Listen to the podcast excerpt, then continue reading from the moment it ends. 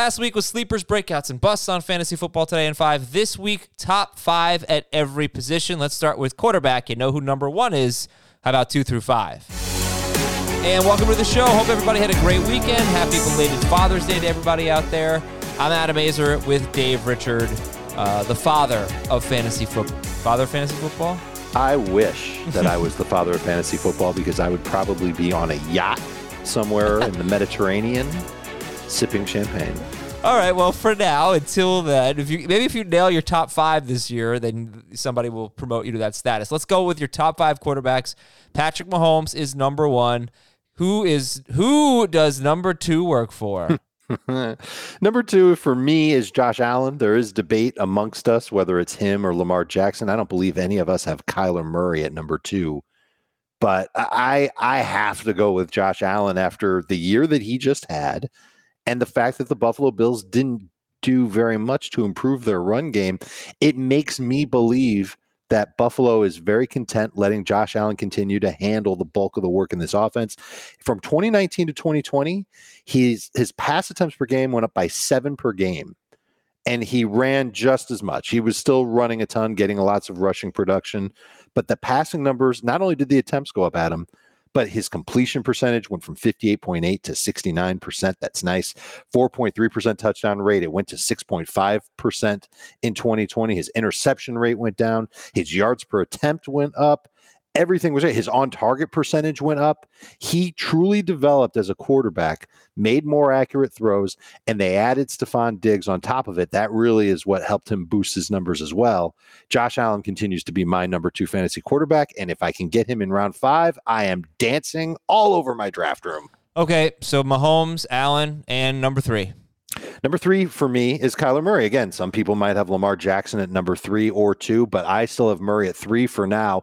But this is where I could I, I, could make the argument against him and still call him a top five quarterback. Um, last year, we, we, talked about this with Josh Allen. His attempts per game only went up by one attempt per game. His completion percentage did go up by 3%. Touchdown rate went up by 1%. That's something that we knew would go up once they had DeAndre Hopkins. But really, the, the story of his 2020 was rushing. The fact that Kyler Murray was able to run so much, that's where his numbers really took a big, big jump. All right, for fantasy. So we, for fantasy, they took a jump. Yeah, and he had 11 rushing touchdowns, which will come down, but still 819 right, that's yards. The that thing. was great. Like that. That's where the argument is against Kyler Murray is how much running is he going to do? Remember, he got hurt late last season, and his game totally changed. They did bring in James Conner to replace Kenyon Drake. That's all they did for their run game.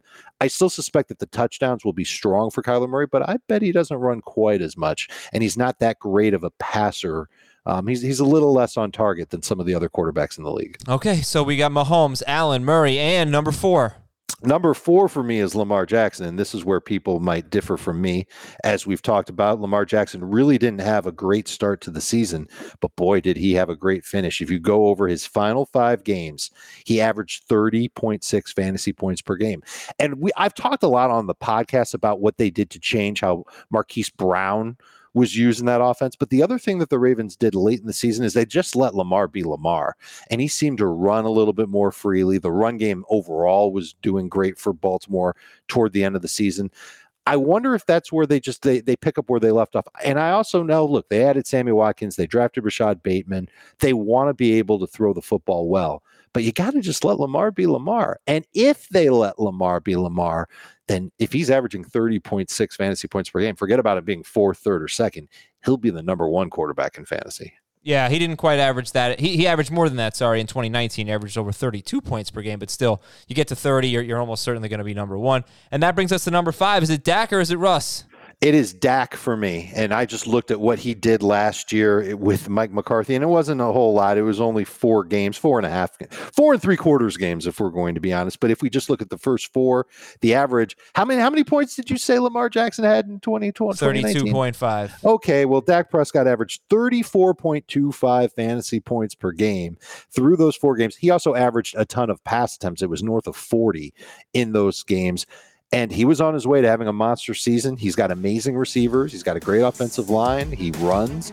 He's got all the things going for him that you would expect. And he's coming back from a broken ankle. It's not a torn ACL. It's not anything that's going to be something that requires a, a ton of rehab compared to what the rehab is for a broken ankle. I'm optimistic that Dak Prescott can finish as a top three quarterback this year, but you can draft him as a top five. Well, we uh, lay it out here on FFT and 5. We debate it on FFT. So check that one out with Dave and Jamie on Monday's version of Fantasy Football Today. Again, hope everybody had an awesome weekend. Get ready for a fun week of fantasy football rankings, and we'll talk to you tomorrow.